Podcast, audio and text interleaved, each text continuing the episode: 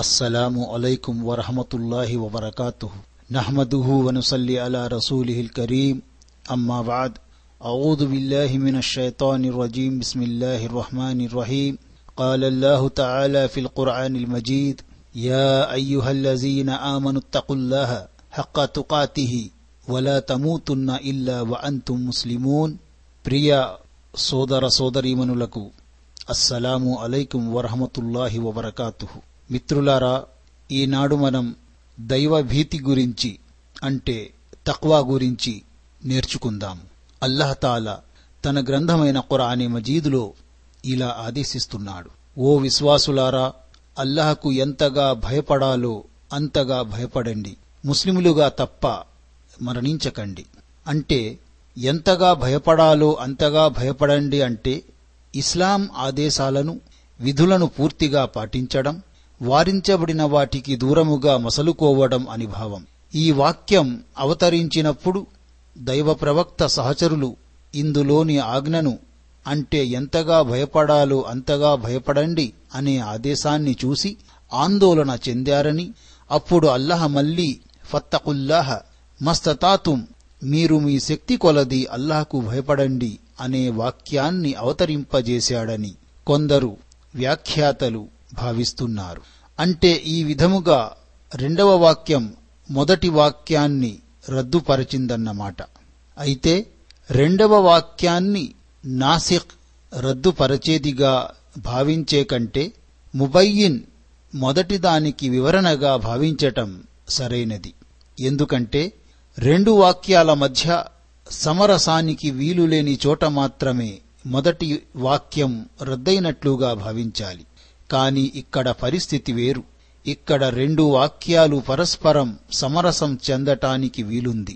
ఇప్పుడు ఈ వాక్యం ఫత్తకుల్లాహ హక్క తుకాతిహి మస్తతాతుం, మీరు మీ శక్తి కొలది అల్లాహకు భయపడవలసిన విధముగా భయపడండి అనే అర్థం వస్తుంది. మిత్రులారా, అదే విధముగా అల్లాహ్ తఆలా మరోచోట ఇలా ఆదేశిస్తున్నాడు: ఫత్తకుల్లాహ మస్తతాతుం వస్మఅూ వాతిఉ వ అన్ఫికు ఖైరల్ లి అన్ఫుసికుం వమన్ యూక షుహ నఫ్సిహి ఫఉలాయిక హుముల్ ముఫ్లిహూన్. కాబట్టి సాయశక్తులా మీరు అల్లాహకు భయపడుతూ ఉండండి, ఆజ్ఞలను వినండి, విధేయత చూపండి, దైవ మార్గములో ఖర్చు చేస్తూ ఉండండి. ఇది స్వయముగా మీకే శ్రేయస్కరం. ఎవరైతే తమ ఆత్మ లోభత్వం నుండి రక్షించబడ్డారో వారే సాఫల్య భాగ్యం పొందినవారు. అంటే అల్లాహ్ ఆదేశాలను, ప్రవక్త సల్లల్లాహు అలైహి వసల్లం ఉపదేశాలను సావధానముగా వినండి. విన్న వాటిని ఆచరణలో పెట్టండి. విన్నదాన్ని ఆచరణలో పెట్టనంత వరకు ప్రయోజనం కలగదు. ఇంకా ఖర్చు చేస్తూ ఉండండి అనే వాక్యములో తప్పనిసరిగా చెల్లించవలసిన దానాలు, దానధర్మాలు, స్వచ్ఛంద సదకాలు రెండూ చేరాయి. జకాత్, ఉష్ర్ లాంటివి తప్పనిసరి దానాల క్రిందికి వస్తే ఇతరత్రా దానాలన్నీ స్వచ్ఛంద దానాల క్రిందికి వస్తాయి. మిత్రులారా, మనం దైవభీతి గురించి నేర్చుకుంటున్నాము. దైవభీతి అనేది చాలా ప్రధానమైన విషయం. దైవభీతి గలవారే రుజుమార్గాన్ని అవలంబిస్తారు. దైవభీతి గలవారే పుణ్య కార్యాలు చేస్తారు. దైవభీతి గలవారే పాప కార్యాలకు దూరముగా ఉంటారు. దైవభీతి గలవారే దైవ అవిధేయతకు దూరముగా ఉంటారు. దైవభీతి గలవారే దైవ ప్రీతి కోసం ప్రయత్నిస్తారు. మిత్రులారా, అల్లాహ్ తఆలా మరోచోట ఇలా ఆదేశిస్తున్నాడు: ఓ విశ్వాసులారా, అల్లాహకు భయపడండి, మాట్లాడితే సూటిగా మాట్లాడండి, సత్యమే పలకండి. తద్వారా అల్లాహ్ మీ ఆచరణలను చక్కదిద్దుతాడు, మీ పాపాలను మన్నిస్తాడు. ఎవరైతే అల్లాహకు, ఆయన ప్రవక్తకు విధేయత చూపుతారో వారు గొప్ప విజయం సాధించారు. మిత్రులారా, సూటిగా సరిగ్గా మాట్లాడటమంటే అర్థం మాటలో తిరకాసు ఉండకుండా జాగ్రత్త పడటం, మాటలో ద్వంద్వార్థాలకు తావుండకూడదు, మాటలో మోసం ఉండకూడదు. ఎంతో ఖచ్చితంగా, స్పష్టముగా, నిర్దిష్టముగా మాట్లాడాలి. ఏది చెప్పినా అది సత్యంతో కూడినదై ఉండాలి. అంటే సూటిగా, తిన్నగా, బాణములా వెలువడేది అని అర్థం. మీ నోట వెలువడే మాట మీ మంచి నడవడికకు, రుజువర్తనకు, నీతి నిజాయితీలకు ప్రతిబింబముగా ఉండాలి. మీరు భయభక్తుల వైఖరిని అవలంబించి నిజాయితీగా మాట్లాడిన దాని ఫలితముగా మీ పనులు చక్కబడతాయి. అల్లాహ్ మిమ్మల్ని అపారముగా అనుగ్రహిస్తాడు. మీ వల్ల జరిగే చిన్న చిన్న పొరపాట్లను మన్నిస్తాడు. మిత్రులారా, అదే విధముగా అల్లాహ్ తాలా మరోచోట ఇలా ఆదేశిస్తున్నాడు, మన్ కాన యుమిను బిల్లాహి వల్ యౌమిల్ ఆఖిర్ వమన్ యత్తఖిల్లాహ యజ్అల్ లహు మఖ్రజా వయర్జుక్హు మిన్ హైసు లా యహ్తసిబ్ వమన్ యతవక్కల్ అలల్లాహి ఫహువ హస్బుహు. అంటే అల్లాహ్ను, అంతిమ దినాన్ని విశ్వసించే వారికి ఇందు మూలముగా ఉపదేశించబడుతోంది. ఎవరైతే అల్లాహ్కు భయపడుతూ మసలుకుంటారో అతనికి అల్లాహ్ ఈ సంక్షోభం నుండి బయటపడే మార్గం కల్పిస్తాడు. అతను ఊహించనైనా ఊహించలేని చోటు నుండి అతనికి ఉపాధిని సమకూరుస్తాడు. అల్లాహ్పై భారం మోపిన వానికి అల్లాహయే చాలు. అల్లాహ్ తన కార్యాన్ని చేసి తీరుతాడు. అల్లాహ్ ప్రతి విషయానికి ఒక లెక్కను నిర్ధారించాడు. అంటే పరిస్థితుల క్లిష్ట స్వరూపం నుండి, కఠిన పరీక్షల నుండి గట్టెక్కే అవకాశం కల్పిస్తాడు. ఆయన అనుకున్నదల్లా చేస్తాడు. ఆయన నిర్ణయాన్ని, సంకల్పాన్ని ఎవరూ అడ్డుకోలేరు. కష్టాల విషయములోనైనా సుఖాల విషయములోనైనా ఆయన ఒక హద్దు పెట్టాడు. అవి ఆ హద్దు వరకే ఉంటాయి. మరికొంతమంది వ్యాఖ్యాతలు ఈ వాక్యం ఋతు చక్రానికి, గడువుకు వర్తిస్తుందని అభిప్రాయపడ్డారు. మిత్రులారా, మనం దైవభీతిని గురించి నేర్చుకుంటున్నాము. దైవభీతి అనేది చాలా అమూల్యమైనదని మనం గుర్తుంచుకోవాలి. దీనివల్లే మానవులు స్వర్గములోనికి ప్రవేశిస్తారు. దీనివల్లే మానవులు నరకములోనికి ప్రవేశిస్తారు. ఎందుకంటే దైవభీతి గలవారే స్వర్గములోనికి ప్రవేశిస్తారు. దైవభీతి లేనివారు నరకంలోనికి ప్రవేశిస్తారు. అల్లాహ్ తాలా తన గ్రంథమైన ఖురాన్ మజీదులో ఈ విధంగా ఆదేశిస్తున్నాడు, యా అయ్యుహల్లజీన ఆమను ఇన్ తత్తఖుల్లాహ యజ్అల్ లకుం ఫుర్ఖానం వయుకఫిర్ అన్కుం సయ్యిఆతికుం వయగ్ఫిర్ లకుం వల్లాహు జుల్ ఫజ్లిల్ అజీమ్. ఓ విశ్వాసులారా, మీరు గనక అల్లాహ్ ఎడల భయభక్తులతో మెలిగినట్లయితే ఆయన మీకు నిర్ణయాత్మకమైన ఒక వస్తువును, ఫుర్ఖాన్ను ప్రసాదిస్తాడు. మీ పాపాలను మీ నుండి దూరం చేస్తాడు. మిమ్మల్ని క్షమిస్తాడు. ఆయన గొప్ప అనుగ్రహం కలవాడు. అంటే తఖ్వా, భయభీతులు, భయభక్తులు అంటే ఏమిటి? దేవుడు చేయమన్న దానిని ఖచ్చితముగా చేయటం, చేయకూడదు అన్న దాని జోలికి పోకుండా జాగ్రత్త పడటం. ఫుర్ఖాన్ అంటే సత్యాసత్యాలను, ధర్మాధర్మాలను స్పష్టముగా వేరుపరచే గీటురాయి అని భావం.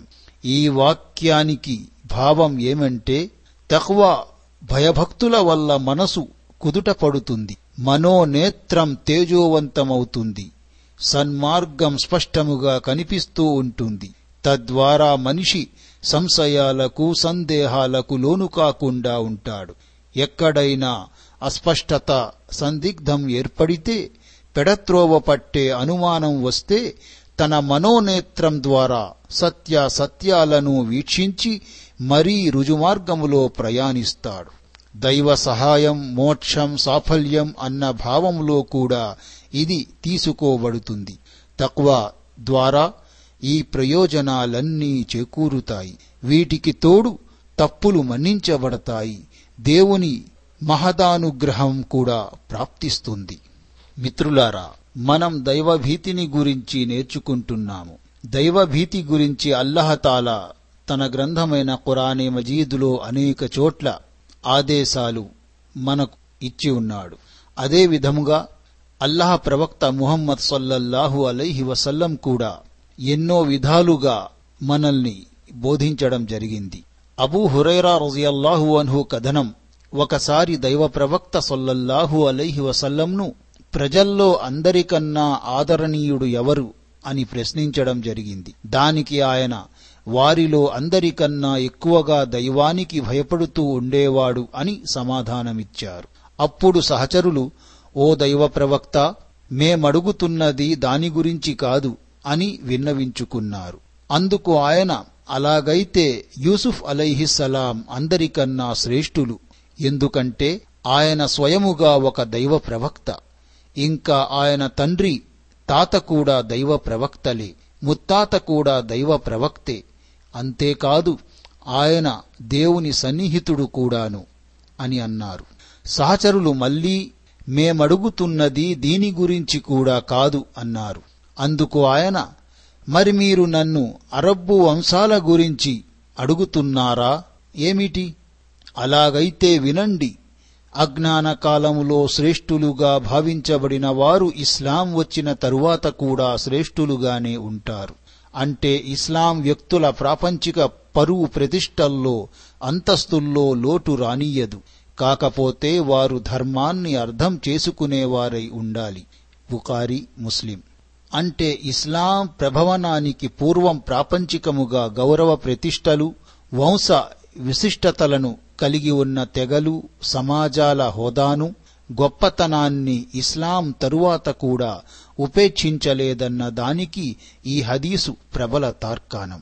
ఇస్లాం రాకకు మునుపు కూడా కొన్ని అరబ్బు తెగలు దాతృత్వం, సూరత్వం, సత్యం కోసం ప్రాణాలను సైతం లెక్క చేయకుండా పోరాడటం వంటి విషయాల్లో పేరు గడించాయి.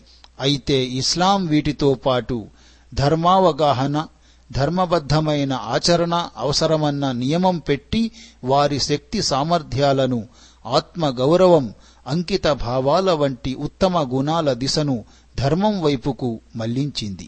అంతకుముందు వారి శక్తి సామర్థ్యాలు దైవ తిరస్కార మార్గములో వినియోగించబడేవి. కాని ఇస్లాం వచ్చిన తరువాత అవి దైవధర్మ ఔన్నత్యం కోసం అంకితమయ్యాయి. మిత్రులారా, అబూ సయీద్ ఖుద్రీ రజియల్లాహు అన్హు కథనం ప్రకారం దైవ ప్రవక్త సల్లల్లాహు అలైహి వసల్లం ఇలా ఉపదేశించారు. నిస్సందేహముగా ప్రపంచం రమణీయముగా, మనోహరముగా కనబడుతుంది. అల్లాహ్ మిమ్మల్ని ఈ ప్రపంచానికి నాయకులుగా చేసి మీరు బాధ్యతల్ని ఎలా నెరవేరుస్తారో పరీక్షిస్తాడు. కాబట్టి మీరు ఈ పరీక్షలో నెగ్గాలనుకుంటే ప్రపంచానికి మోసపోకుండా జాగ్రత్తగా ఉండండి. స్త్రీల వల్ల ఉత్పన్నమయ్యే ఉపద్రవాలకు దూరముగా ఉండండి. ఎందుకంటే ఇస్రాయేల్ సంతతి వారు మొట్టమొదటిసారిగా స్త్రీల విషయంలోనే పరీక్షకు గురయ్యారు. ముస్లిం. అంటే పండ్లు తినటానికి కమ్మగా మధురముగా ఉండి పైకి మనోహరముగా నిగనగలాడుతూ కనిపించినట్లే ప్రపంచములోని ప్రతి వస్తువు మనిషికి అందముగా, ఆకర్షణీయముగా కనిపించి అతన్ని మంత్రముగ్ధుణ్ణి చేస్తుంది. అలాంటి మనోహర వస్తువుల కోవకు చెందినదే స్త్రీ కూడాను. స్త్రీలు సృష్టించే ఉపద్రవాలు, వారి పన్నాగాలు చాలా భయంకరముగా ఉంటాయి. కనుక మానవులు ప్రపంచములోని అందమైన వస్తువులపైపై ఆకర్షణకు మోసపోకుండా అంతరంగిక సౌందర్యానికి, గుణ విశేషాలకు ప్రాధాన్యతనివ్వాలి. షరియత్ ఆదేశాలను లక్ష్యపెట్టకుండా ప్రాపంచిక ఆకర్షణలకు, స్త్రీ వ్యామోహానికి లోనైనవాడు ఇహపరాల్లోనూ పెద్ద నష్టానికి గురవుతాడని, ఇందుకు విరుద్ధముగా షరియత్ సూచించిన విధానం ప్రకారం ప్రాపంచిక వస్తువుల నుండి తగు రీతిలో ప్రయోజనం పొందేవాడు వాటి ఇంద్రజాలానికి మోసపోకుండా సురక్షితముగా ఉంటాడని ఈ హదీసు బోధపరుస్తోంది. మిత్రులారా, మనం దైవభీతిని గురించి నేర్చుకుంటున్నాం. దైవ ప్రవక్త సల్లల్లాహు అలైహి వసల్లం ఈ విధముగా వేడుకునేవారని ఇబ్నె మస్ఊద్ రజియల్లాహు అన్హు తెలియజేశారు. ఓ దేవా, నేను నీ నుండి సన్మార్గాన్ని, భయభక్తులను, సౌశీల్యాన్ని, ప్రజల పట్ల నిరపేక్షత భావాన్ని అర్థిస్తున్నాను. ముస్లిం. అంటే పై హదీసులో పేర్కొనబడిన దైవ ప్రవక్త గారి వేడుకోలు వచనాలలో ముందుగా సన్మార్గాన్ని, హిదాయత్ను ప్రసాదించమని కోరుకోవటం జరిగింది. అంటే జీవితములో అడుగడుగునా దైవం తనకు సద్బుద్ధిని ప్రసాదించి సన్మార్గంపై ముందుకు నడిపించాలని, ఆ సన్మార్గంపైనే నిలకడగా ఉండేటట్లు చెయ్యాలని అర్థం. తఖ్వా అంటే దైవం పట్ల భయభక్తుల్ని కలిగి ఉండటం. ఏదైనా మంచి పని చేయాలన్నా, ఏదైనా చెడు పనికి దూరముగా ఉండాలన్నా అంతర్గతముగా ప్రేరణ, వారణ భావాలతో మనిషికి ఈ దైవభీతే మార్గదర్శకత్వం వహిస్తుంది. సౌశీల్యం అంటే అల్లాహ్ నిషేధించిన విషయాల జోలికి పోకుండా ఉండటం. ఘినా నిరపేక్షాభావం. ఫక్ర్ అపేక్షకు వ్యతిరేక పదం. అంటే మనసులోని నిరపేక్షాభావం, ప్రజల పట్ల, ప్రజల సొమ్ము పట్ల నిరపేక్షులుగా ఉండటమన్నమాట. అత్యంత సమగ్రమైన భావగర్భితమైన ఈ వేడుకోలు వచనాలతో దేవుణ్ణి ప్రార్థిస్తే దేవుడు తప్పకుండా మేలు చేస్తాడు. సోదరులారా, దైవ ప్రవక్త సల్లల్లాహు అలైహి వసల్లం ఇలా ప్రబోధిస్తుండగా తాను విన్నానని అబూ తరీఫ్ అదీ బిన్ హాతిమ్ తాయి రజియల్లాహు అన్హు తెలియజేశారు. ఎవరికైనా ఏదైనా విషయమై ప్రమాణం చేసిన తరువాత దైవభక్తిపరముగా అంతకన్నా మెరుగైన విషయం కనబడితే అప్పుడు ఆ దైవభక్తితో కూడిన విషయాన్నే అతను ఆచరించాలి. ముస్లిం. అంటే స్థూలముగా ఈ హదీసులో మనిషి ఎల్లప్పుడూ దైవం పట్ల భయభక్తుల్ని కలిగి ఉండాలని నొక్కి వక్కానించబడింది. చివరికి ఎవరైనా తాను దైవ అవిధేయతకు పాల్పడతానని ప్రమాణం చేస్తే అటువంటప్పుడు తప్పనిసరిగా ఆ వ్యక్తి తన తప్పుడు ప్రమాణాన్ని భంగం చేసుకొని పరిహారాన్ని చెల్లించాలి. అంతేగాని నిజముగానే దైవ అవిధేయతకు, దైవభీతికి వ్యతిరేకమైన చర్యలకు పాల్పడకూడదు. సోదరులారా, దైవ ప్రవక్త సల్లల్లాహు అలైహి వసల్లం తన అంతిమ కాబాయాత్ర హజ్జతుల్ విదా సందర్భంగా ప్రసంగిస్తూ ఇలా అన్నారని అబూ ఉమామా రజియల్లాహు అన్హు తెలియజేశారు. అల్లాహకు భయపడండి, మీపై విధించబడిన ఐదు పూటల నమాజులు చేస్తూ ఉండండి, మీ రమజాన్ నెలలో ఉపవాసాలు పాటించండి, మీ సంపదలలో నుండి జకాత్ దానాన్ని చెల్లించండి, మీపై అధికారులకు విధేయత చూపండి. ఇలా చేస్తే మీరు మీ ప్రభువు స్వర్గములోకి ప్రవేశిస్తారు. తిర్మిజీ. ఈ హదీసులో హజ్జతుల్ విదా, అంతిమ హజ్ అనే పదం వచ్చింది. అసలు విదా అనేది తౌదీ అనే పదం నుండి వచ్చింది. తౌదీ అంటే వీడ్కోలు చెప్పడం. దైవ ప్రవక్త సల్లల్లాహు అలైహి వసల్లం తన జీవితంలో చివరిసారిగా చేసిన కాబాయాత్రను హజ్జతుల్ విదాగా వ్యవహరిస్తారు. ఒక విధముగా దైవ ప్రవక్త సల్లల్లాహు అలైహి వసల్లం ఈ యాత్ర సందర్భంగానే ప్రజలందరికీ వీడ్కోలు పలికారు.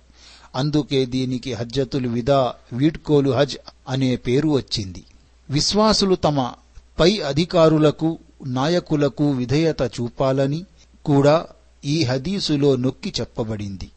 అయితే వారు దైవాదేశాలకు విరుద్ధముగా ఆజ్ఞలు జారీ చేస్తూ బాహాటముగా దైవ తిరస్కార ధోరణిని అవలంబిస్తున్న పక్షములో విశ్వాసులు అటువంటి అధికారులకు విధేయత కనబరచాలన్న నియమం లేదు. మిత్రులారా, మనం దైవభీతి గురించి చర్చించుకుంటున్నాము. దివ్య ఖురాన్లో అల్లాహ్ తాలా ఇలా సెలవిచ్చాడు, కేవలం నాకు మాత్రమే భయపడండి. అల్ బకరా నలభై. ఇంకొక చోట ఆయన ఇలా అంటున్నాడు, నిస్సందేహముగా నీ ప్రభు పట్టు బహుగట్టిది, అంటే చాలా గట్టిది. అల్ బురూజ్ పన్నెండు. మరొక చోట ఆయన ఇలా సెలవిస్తున్నాడు, నీ ప్రభు ఒక దుర్మార్గపు నగరాన్ని శిక్షించదలిస్తే ఆయన శిక్ష ఇలాగే ఉంటుంది. నిజంగానే ఆయన శిక్ష బహు కఠినమైనది, బహు బాధాకరమైనది. వాస్తవానికి పరలోక శిక్షకు భయపడే ప్రతి మనిషికి ఇందులో ఒక సూచన ఉంది. అది మానవులందరూ సమావేశమయ్యే రోజు. ఆ రోజు జరిగేదంతా అందరి కళ్ల ముందే జరుగుతుంది. మేము ఆ రోజున తీసుకురావటంలో ఎక్కువ ఆలస్యమేమీ చెయ్యటం లేదు. దానికోసం ఒక గడువు నిర్ణయించబడి ఉంది. అది వచ్చినప్పుడు దేవుని అనుమతితో ఏమైనా మనవి చేసుకోవటం తప్ప ఆ రోజు నోరెత్తటానికి కూడా ఎవరికీ ధైర్యం ఉండదు.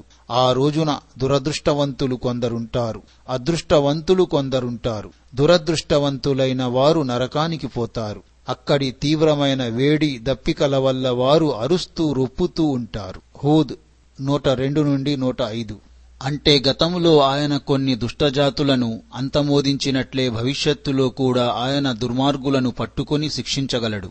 ఒక హదీసులో మహాప్రవక్త సల్లల్లాహు అలైహి వసల్లం ఇలా ప్రవచించారు, అల్లాహ్ దుర్మార్గానికి తప్పకుండా గడువు ఇస్తాడు. అయితే అతన్ని పట్టుకోవాలని నిశ్చయించుకున్నప్పుడు అకస్మాత్తుగా పట్టుకుంటాడు. అప్పుడతనికి ఎలాంటి గడువు ఇవ్వడు. అంటే దేవుడు పట్టుకునే విధములోనూ, వివిధ జాతుల వారు నాశనం గావించబడటంలోనూ పరలోక భీతి ఉన్న వారికి గుణపాఠం ఉంది. అంటే లెక్క మరియు ప్రతిఫలం కోసం. మిత్రులారా, ప్రళయదినం సంభవించటములో ఆలస్యం ఎందుకు జరుగుతోందంటే అల్లాహ్ దానికొక గడువును నిర్ధారించాడు. ఆ గడువు ముగియగానే అది సంభవిస్తుంది. ఒక్క క్షణం కూడా అటూ ఇటూ కాదు. అంటే అల్లాహ్ అనుమతిస్తేనే తప్ప ఆనాడు ఎవరూ మరొకరి కోసం సిఫారసు చేసేందుకు సాహసించరు. ఆ రోజు ప్రవక్తలకు తప్ప మరొకరికి మాట్లాడే ధైర్యం ఉండదు. ప్రవక్తల ఆధారాలు కూడా ఓ అల్లా మమ్ము కాపాడు అని మాత్రమే అంటుంటాయి అని మహనీయ ముహమ్మద్ సల్లల్లాహు అలైహి వసల్లం ప్రవచించారు. బుఖారీ, ముస్లిం. మరోచోట అల్లహతాలా ఇలా సెలవిస్తున్నాడు, దేవుడు తనను గురించి అంటే తన అప్రసన్నత గురించి మిమ్మల్ని భయపడుతున్నాడు. ఆలి ఇమ్రాన్ ఇరవై ఎనిమిది. వేరొక చోట ఆయన ఇలా అన్నాడు, ఆ రోజు మనిషి తన సోదరునికి, తన తల్లికి, తన తండ్రికి, తన భార్యకు, తన సంతానానికి దూరముగా పరిగెత్తుతాడు.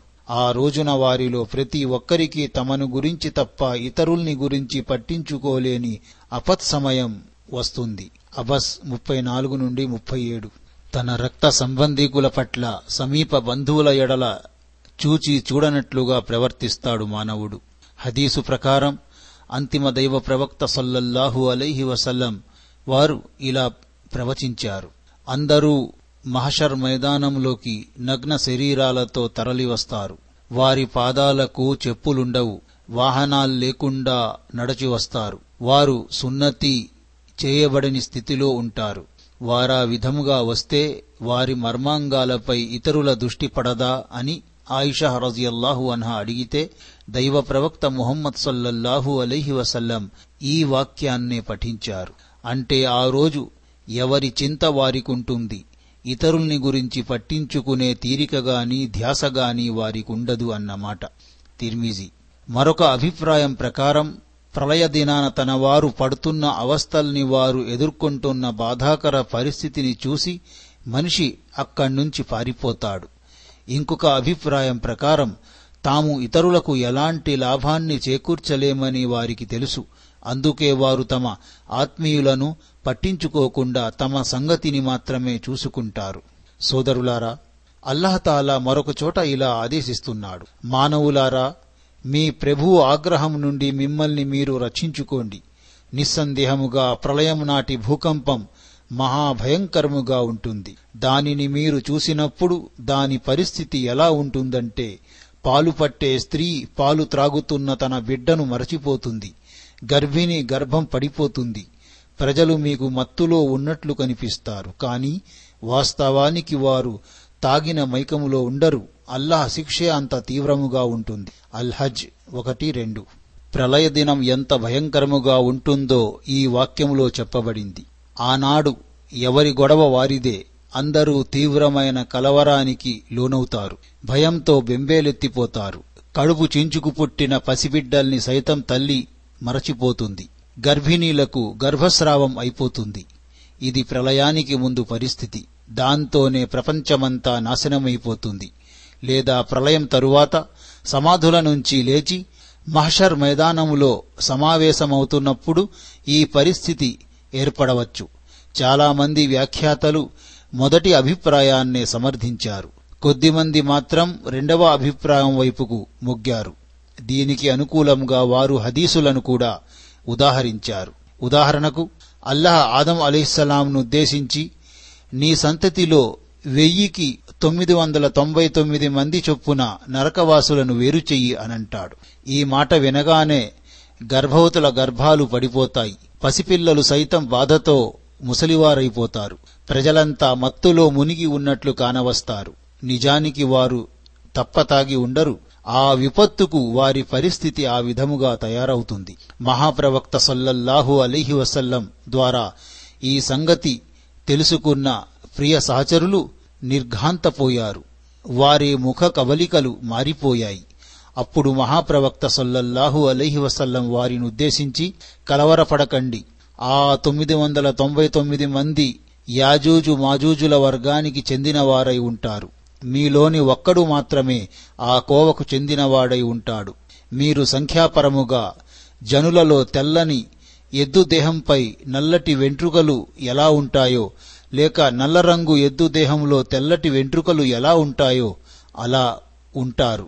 స్వర్గవాసులలో మీరు నాలుగో వంతో మూడో వంతో ఉంటారు, లేక సగానికి సగం ఉంటారని నేను ఆశిస్తున్నాను.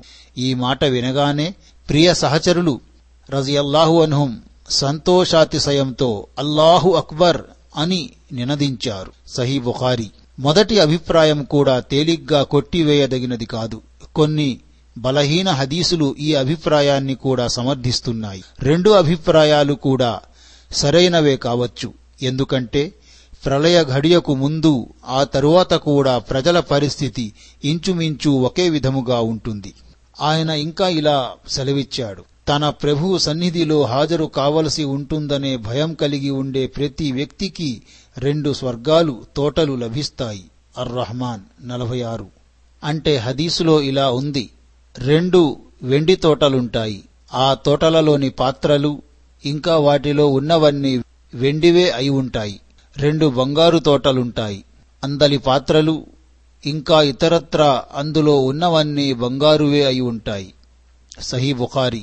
బంగారు తోటలు చాలా సన్నిహితులైన విశ్వాసులకు లభిస్తాయని, వెండి తోటలు కుడిపక్షం వారైన సాధారణ విశ్వాసులకు లభిస్తాయని మరికొన్ని ఆధారాల ద్వారా తెలుస్తోంది. ఇబ్నే కసీర్.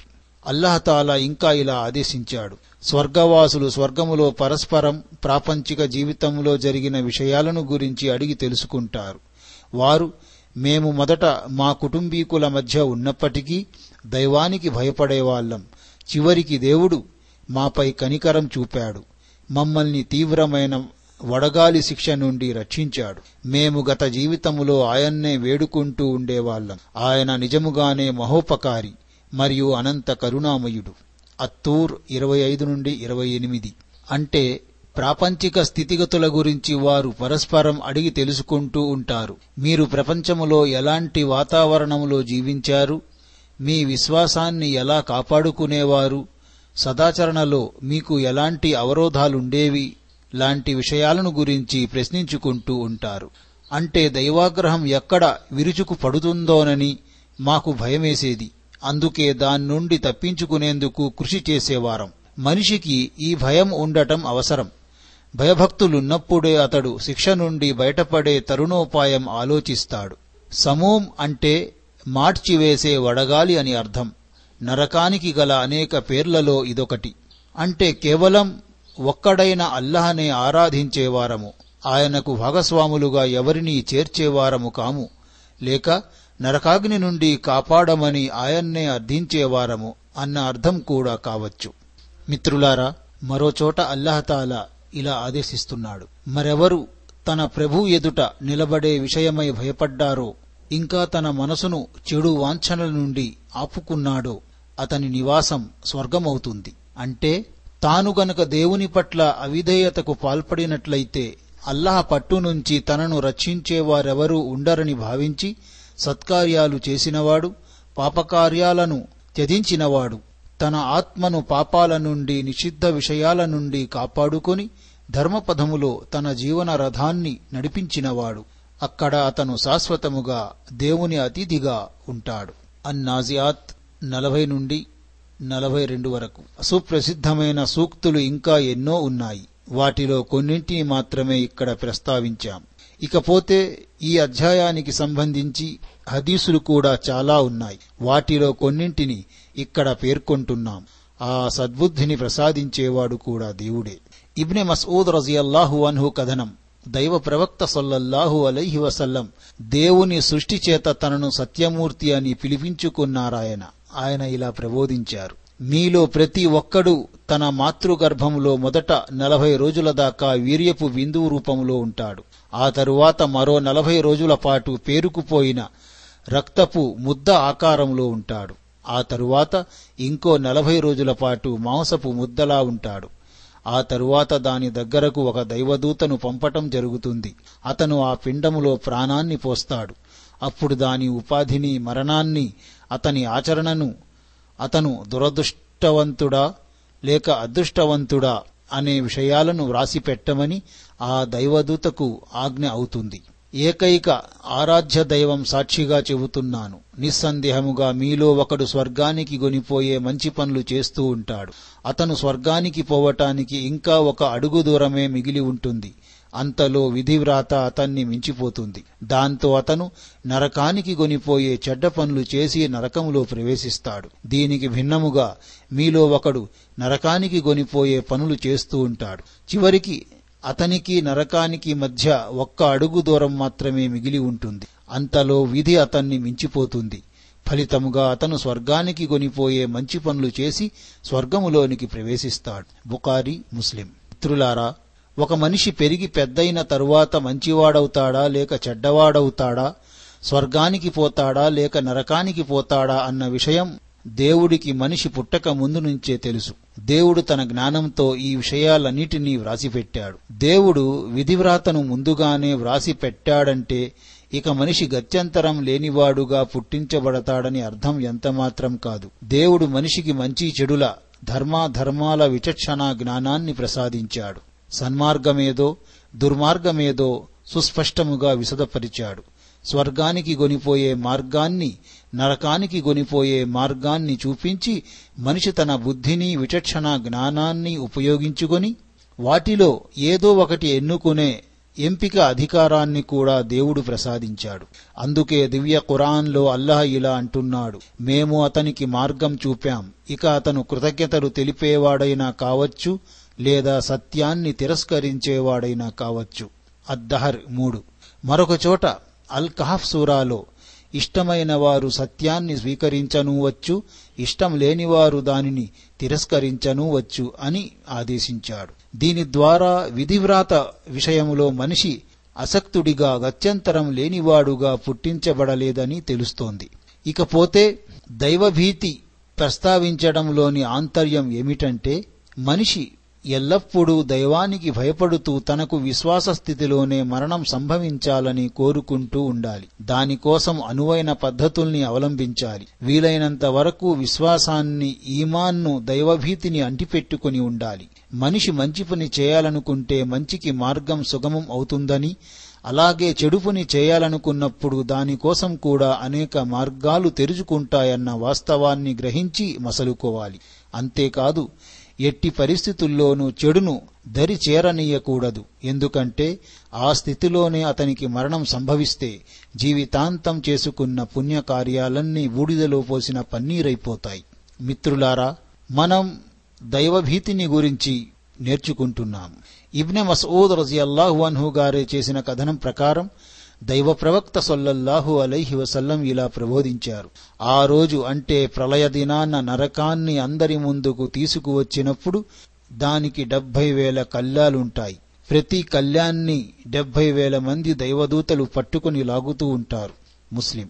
అంటే ప్రళయ దినాన నరక దృశ్యం ఎంత భయంకరముగా ఉంటుందో ఈ హదీసులో వర్ణించటం జరిగింది. ఈ స్థితి అగోచర విషయాలకు సంబంధించినది. మానవులెవరూ ఆ భయంకర దృశ్యాన్ని ఊహించనైనా ఊహించలేరు. అయినప్పటికీ దానిని విశ్వసించటం మాత్రం ప్రతి ముస్లిం విధి. మిత్రులారా, దైవ ప్రవక్త సల్లల్లాహు అలైహి వసల్లం ఇలా చెబుతుండగా తాను విన్నానని నోమాన్ బిన్ బషీర్ రజియల్లాహు అన్హు తెలియజేశారు. ప్రళయ దినాన నరకవాసుల్లో అతి తేలికపాటి శిక్షననుభవించేవాడి పరిస్థితి ఎలా ఉంటుందంటే, అతని పాదాల క్రింద రెండు నిప్పురవ్వలు ఉంచబడతాయి. వాటి మంటకు అతని మెదడు కుతకుత ఉడికిపోతూ ఉంటుంది. ఆ శిక్ష అనుభవిస్తున్నవాడు అందరికంటే కఠినమైన శిక్ష తనకే విధించబడుతోందని అనుకుంటాడు. కాని వాస్తవానికి అందరికన్నా తేలికైన శిక్షను అనుభవించేది అతనే. బుఖారీ, ముస్లిం. అంటే ముస్లింలోని వేరొక ఉల్లేఖనంలో అలాంటి వ్యక్తికి నిప్పుతో తయారు చేయబడిన చెప్పులు తొడిగించడం జరుగుతుందని, దాంతో పొయ్యి మీదున్న కుండ ఉడికినట్లు అతని మెదడు కుతకుత ఉడికిపోతూ ఉంటుందని చెప్పబడింది. మరికొన్ని ఉల్లేఖనాల ద్వారా ఆ వ్యక్తి ఎవరో కాదు, స్వయంగా దైవ ప్రవక్త గారి సొంత బాబాయి అబూతాలిబ్ అని తెలుస్తోంది. ఈయన దైవ ప్రవక్త సల్లల్లాహు అలైహి వసల్లంను బాల్యంలో పెంచి పోషించారు. ప్రవక్త పదవి లభించిన తరువాత కూడా అడుగడుగునా ఆయనకు సహాయపడ్డారు. అవిశ్వాసులకు వ్యతిరేకముగా జీవితాంతం ఆయనకు సహకరించి ఎన్నో కష్టాలను ఎదుర్కొన్నారు. కాని తాను మాత్రం విశ్వాస భాగ్యానికి నోచుకోలేకపోయారు. అందుకే కడకు ఆయన నరకాగ్నికి ఆహుతి కావలసి వచ్చింది. సమురా బిన్ జుందుబ్ రజియల్లాహు అన్హు కథనం ప్రకారం దైవ ప్రవక్త సల్లల్లాహు అలైహి వసల్లం ఇలా ప్రబోధించారు, నరకవాసుల్లో కొందరు తమ కాళ్ల చీలమండల దాకా, మరికొందరు మోకాళ్ల దాకా, మరికొందరు నడుం దాకా, ఇంకా కొందరైతే రొమ్ము పైభాగం దాకా అగ్నిలో చిక్కుకొని ఉంటారు. ముస్లిం. అంటే స్వర్గంలో వివిధ అంతస్తులు ఉన్నట్లే నరకశిక్షలో కూడా హెచ్చుతగ్గులుంటాయని ఈ హదీసు ద్వారా తెలుస్తుంది. ఇబ్నె ఉమర్ రజియల్లాహు అన్హు కథనం ప్రకారం దైవ ప్రవక్త సల్లల్లాహు అలైహి వసల్లం ఇలా ప్రవచించారు: ప్రళయ దినాన మానవులు సకల లోకాల ప్రభువు ముందు నిలబడినప్పుడు భయాందోళనలతో వారికి చెమటధారలు కారుతూ ఉంటాయి. కొంతమంది తమ చెవుల సగభాగం దాకా చెమటలో మునిగిపోయి ఉంటారు. బుఖారీ, ముస్లిం. అనస్ రజియల్లాహు అన్హు కథనం ప్రకారం దైవ ప్రవక్త సల్లల్లాహు అలైహి వసల్లం ఒకసారి మాకో ఉపన్యాసం ఇచ్చారు. అలాంటి ఉపన్యాసం నేనెప్పుడూ వినలేదు. ఆ సందర్భంగా ఆయన ఇలా అన్నారు: నాకు తెలిసిన విషయాలు మీకు గనక తెలిస్తే మీరు చాలా తక్కువగా నవ్వుతారు, ఎక్కువగా విలపిస్తారు. ఆ మాట వినగానే ఆయన అనుచరులు ముఖాల మీద గుడ్డలు కప్పుకున్నారు. కాసేపటికి లోపల్నుంచి వారి శోకాలు వినిపించసాగాయి. బుఖారీ, ముస్లిం. మరో ఉల్లేఖనలో ఇలా ఉంది: దైవ ప్రవక్తకు తన అనుచరుల గురించి ఒక ఫిర్యాదు అందింది.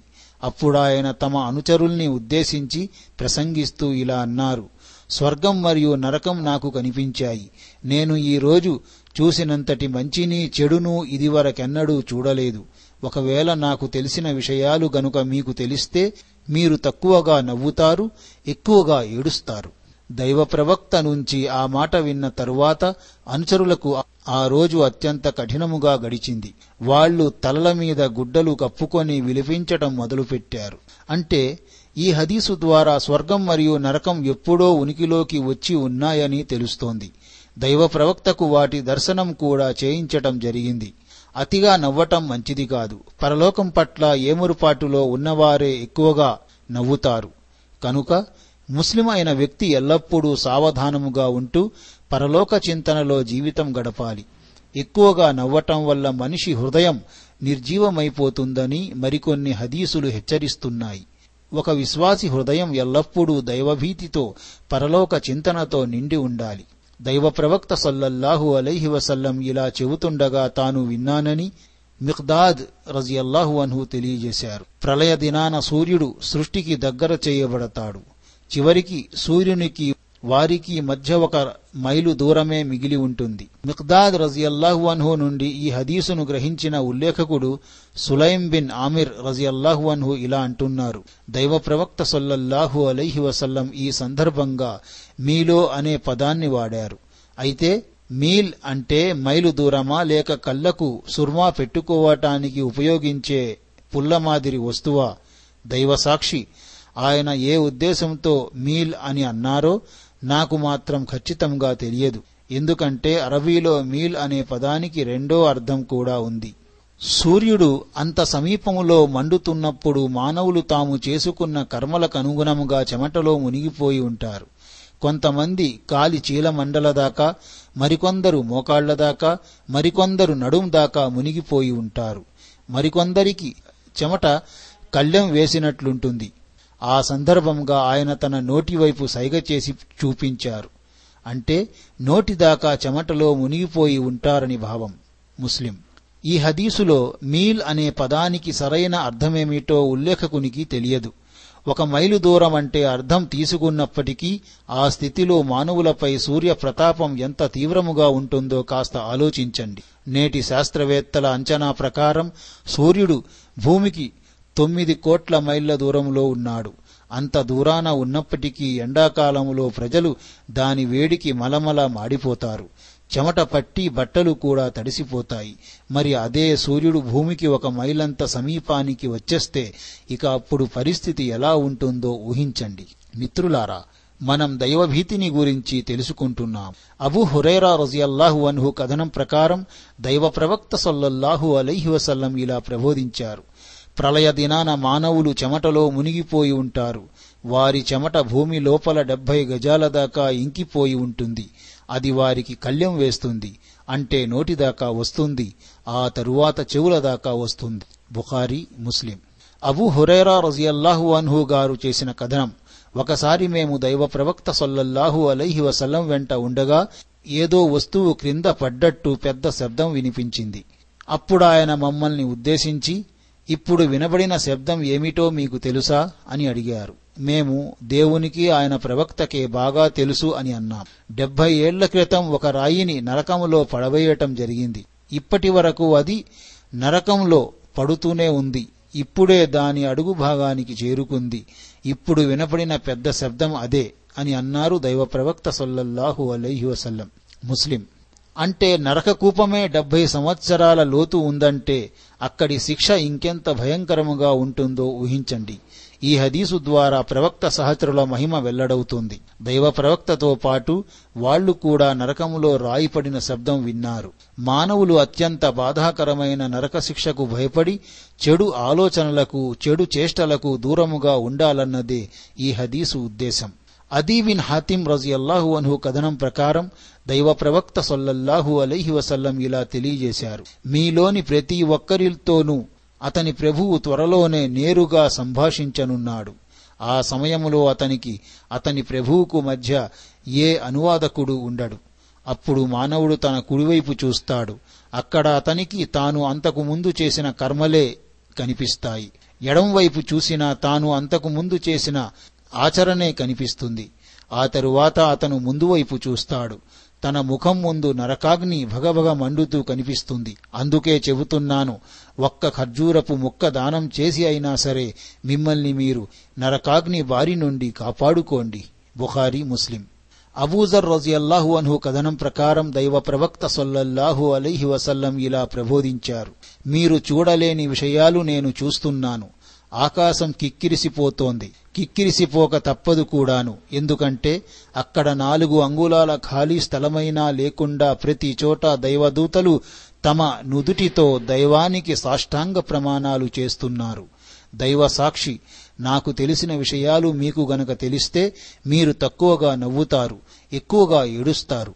అంతేకాదు, మీరు మీ భార్యల ద్వారా పొందే పడక సుఖాన్ని కూడా విడిచిపెడతారు.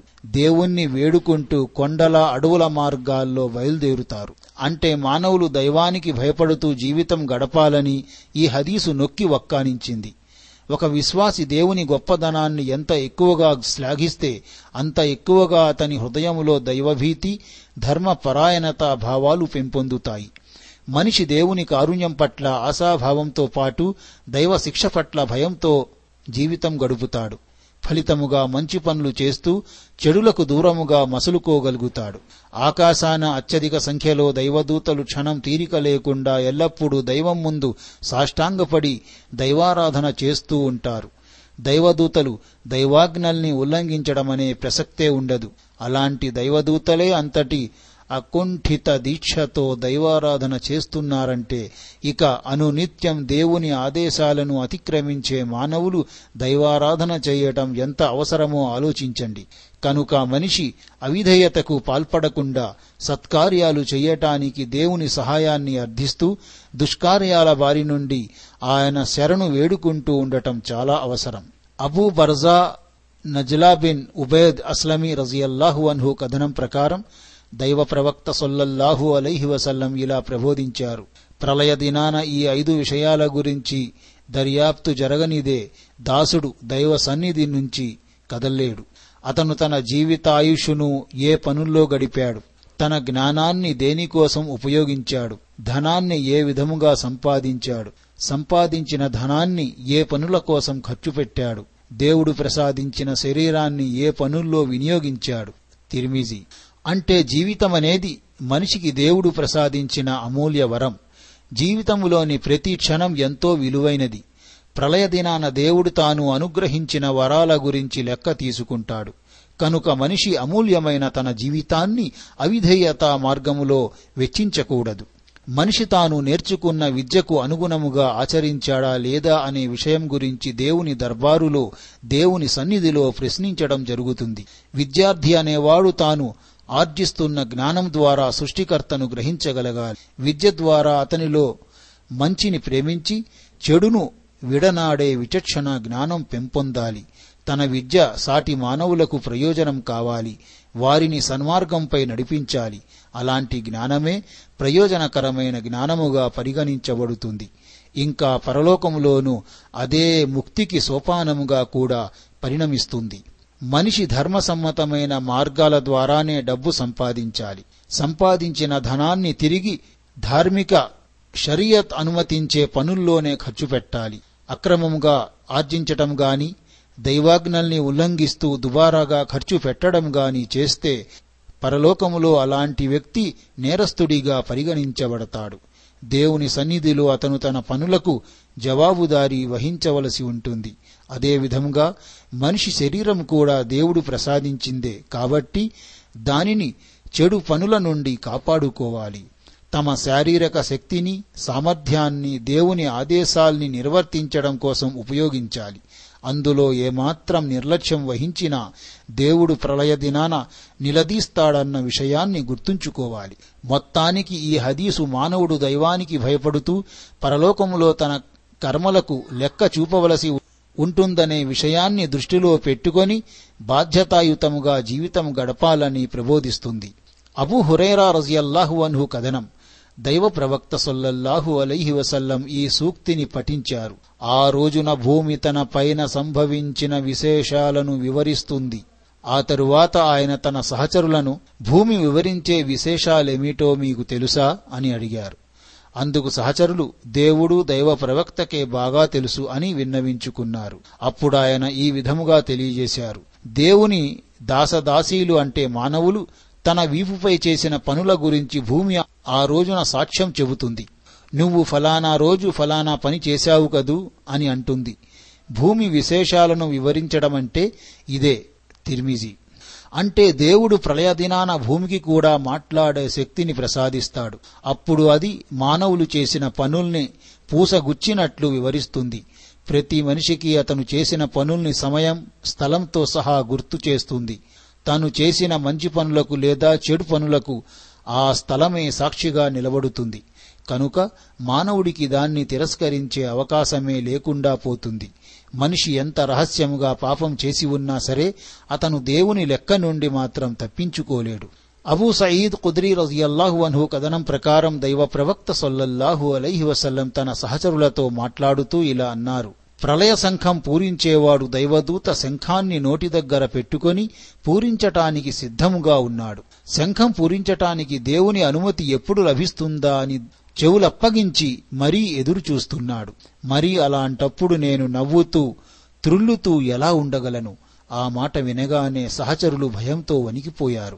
అది గమనించి దైవ ప్రవక్త, భయపడకండి, హస్బునల్లాహు అనేమల్ వకీల్, మాకు దేవుడున్నాడు, ఆయన శ్రేష్ఠుడైన కార్యసాధకుడు అని అనండి అంటూ వారికి ధైర్యం చెప్పారు.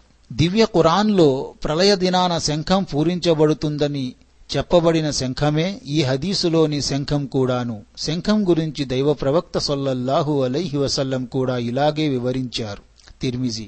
అంటే దైవ ప్రవక్త సల్లల్లాహు అలైహి వసల్లం మరియు ఆయన సహచరుల వల్ల సాధారణముగా తప్పులు జరిగేవి కావు. ఆ మహానుభావులు పాపాలకు పాల్పడకుండా ఉండటానికి సాయశక్తులా ప్రయత్నించేవారు. మానవ సహజమైన దౌర్బల్యం వల్ల ఏదైనా తప్పు జరిగిపోతే వెంటనే పాపభీతితో నిలువెల్లా కంపించిపోయేవారు. అంతేకాదు, తమ వల్ల జరిగిన వెనుకటి పాపాలన్నింటినీ మన్నించేశానని దేవుడు ప్రకటించినప్పటికీ తమ ముందు ఎప్పుడైనా పరలోక ప్రస్తావన వస్తే భయంతో వణికిపోయేవారు.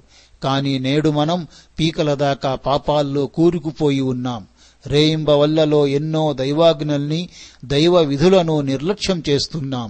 అయినా గాని మన హృదయాలలో దైవ భీతి, పరలోక చింతన మచ్చుకైనా కానరాదు. మనలో రోజు రోజుకి పాపభీతి నశించిపోతుంది. మనం దీన్ని గురించి ఆత్మ పరిశీలన చేసుకోవాల్సిన అవసరం నేడు ఎంతైనా ఉంది. మిత్రులారా, మనం దైవభీతిని గురించి తెలుసుకుంటున్నాము. అబూ హురైరా రజియల్లాహు అన్హు కథనం ప్రకారం దైవ ప్రవక్త సల్లల్లాహు అలైహి వసల్లం ఇలా ప్రవచించారు. భయపడినవాడు తెల్లవారక ముందే బయలుదేరుతాడు. తెల్లవారక ముందే బయలుదేరినవాడు గమ్యానికి చేరుకుంటాడు. జాగ్రత్తగా ఉండండి. అల్లాహ్ బేరం ఎంతో విలువైనది. ఇంకా జాగ్రత్తగా వినండి. అల్లాహ్ బేరం అంటే స్వర్గమే సుమా. తిర్మిజీ. అంటే ఈ హదీసులో దైవ ప్రవక్త సల్లల్లాహు అలైహి వసల్లం పరలోక చింతనతో జీవితం గడిపే ఒక విశ్వాసిని శత్రువు దాడి నుండి కాపాడుకోవటానికి తెల్లవారక ముందే బయలుదేరే బాటసారితో పోల్చారని తెలిసింది. శైతాన్ విశ్వాసిని భ్రష్టు పట్టించటానికి అవకాశం కోసం ఎదురు చూస్తూ ఉంటాడు. మరోవైపు మనిషి మనసులోని చాంచల్యం, అతని మనోవాంఛలు కూడా శైతాన్కు దోహదం చేస్తాయి. మనిషి గనక ఈ పరలోక ప్రయాణంలో కడు జాగరూకతతో వ్యవహరిస్తూ తన ఆచరణల్లో చిత్తశుద్ధిని కాపాడుకుంటే అతను శైతాన్ వలలో చిక్కుకోకుండా నిక్షేపముగా గమ్యానికి చేరుకుంటాడు. ఈ పరలోక ప్రయాణం ఏమంత సులభమైన పని కాదు. ఈ మార్గములో ఎన్నో వ్యయ ప్రయాసలకు ఓర్చుకోవలసి ఉంటుంది. దేవుడు విశ్వాసులకు ప్రసాదించే స్వర్గం ఓ అమూల్య వరం. మనిషి తన ధన ప్రాణాలను దైవం కోసం త్యాగం చేయనంత వరకు ఆ అమూల్య వరాన్ని పొందలేడు. విశ్వాసుల నుండి అల్లహ వారి ప్రాణాలను, వారి సంపదలను స్వర్గానికి బదులుగా కొన్నాడు. అత్తౌబా నూట పదకొండవ సూక్తి. మిత్రులారా, ఆయిషా రజియల్లాహు అన్హా కథనం. ఒకసారి దైవ ప్రవక్త సల్లల్లాహు అలీహి వసల్లం ప్రళయ దినాన మానవులు హష్ర్ ప్రదేశంలో బోసి పాదాలతో, నగ్న శరీరాలతో, వడుగులు చేయబడని వారుగా సమీకరించబడతారు అని చెప్పారు. అది విని నేను ఆశ్చర్యపోతూ, దైవ ప్రవక్త, ఆ స్థితిలో స్త్రీ పురుషులు ఒకరినొకరు చూసుకుంటారా అని అడిగాను. దానికాయన ఆయిషా, ఆ స్థితి మహా ఆందోళనకరంగా ఉంటుంది, కనుక ఆ సమయములో వారికి పరస్పరం చూసుకోవాలనే ఆలోచనే ఉండదు అని అన్నారు. మరో ఉల్లేఖనలో, ఆ పరిస్థితి పరస్పరం చూసుకోలేనంత తీవ్రముగా ఉంటుందని అన్నారు. బుఖారీ, ముస్లిం. అంటే ప్రళయ దినాన హష్ర్ స్థలంలో మానవులు భయాందోళనకరమైన పరిస్థితుల్ని ఎదుర్కోవలసి ఉంటుందని ఈ హదీసు హెచ్చరిస్తోంది. కనుక విశ్వాసులు పరలోకములో దైవం ముందు తాము చేసి వచ్చిన పనులకు జవాబుదారీ వహించవలసి ఉంటుందని గ్రహించాలి. దైవ సన్నిధిలో హాజరు కాకముందే తమ ఆచరణలకు జవాబు చెప్పుకోవటానికి అన్ని విధాలా సిద్ధముగా ఉండాలి. ఒక్క క్షణమైనా పరలోకం పట్ల ఏమరుపాటు తగదు. ఆ రోజు ఎదురయ్యే పరాభవం, అవమానాల నుండి కాపాడుకోవటానికి ఇహలోకములో భక్తి విశ్వాసాలతో కూడిన జీవితం గడపాలి. దీనికి భిన్నముగా దైవం పట్ల, పరలోకం పట్ల ఏమాత్రం భయం లేకుండా నిర్లజ్జగా బ్రతికేవారు ఎలాంటి ఘాతకాలకైనా ఒడిగడతారు. దేవుడు విధించిన హద్దుల్ని చాలా సులువుగా అతిక్రమిస్తారు. అయితే అలాంటి వారు తమ కోసం దైవశిక్ష ఎల్లప్పుడూ మాటేసి ఉంటుందని గ్రహించాలి. మిత్రులారా, దైవభీతి అనేది చాలా గొప్ప విషయం. దైవభీతి గలవారే పరలోకములో సాఫల్యం పొందుతారు. దైవభీతి ఉంటేనే ఆ వ్యక్తి ఇస్లాం ప్రకారం జీవితం గడుపుతాడు. ఇస్లాం ప్రకారం జీవితం గడిపేవాడే పరలోకములో సాఫల్యం పొందుతాడు. అందువల్ల అల్లాహ్ను దైవభీతితో జీవితం గడిపే భాగ్యాన్ని ప్రసాదించమని ఎల్లప్పుడూ మనం అల్లాహ్ను ప్రార్థిస్తూ ఉండాలి. అల్లాహ్ తాలా మనందరికీ దైవభీతితో జీవితం గడిపే భాగ్యాన్ని ప్రసాదించుగాక. ఆమీన్. వాఖిరు దఅవానా అనిల్ హమ్దులిల్లాహి రబ్బిల్ ఆలమీన్. అస్సలాము అలైకుం వరహ్మతుల్లాహి వబరకాతుహు.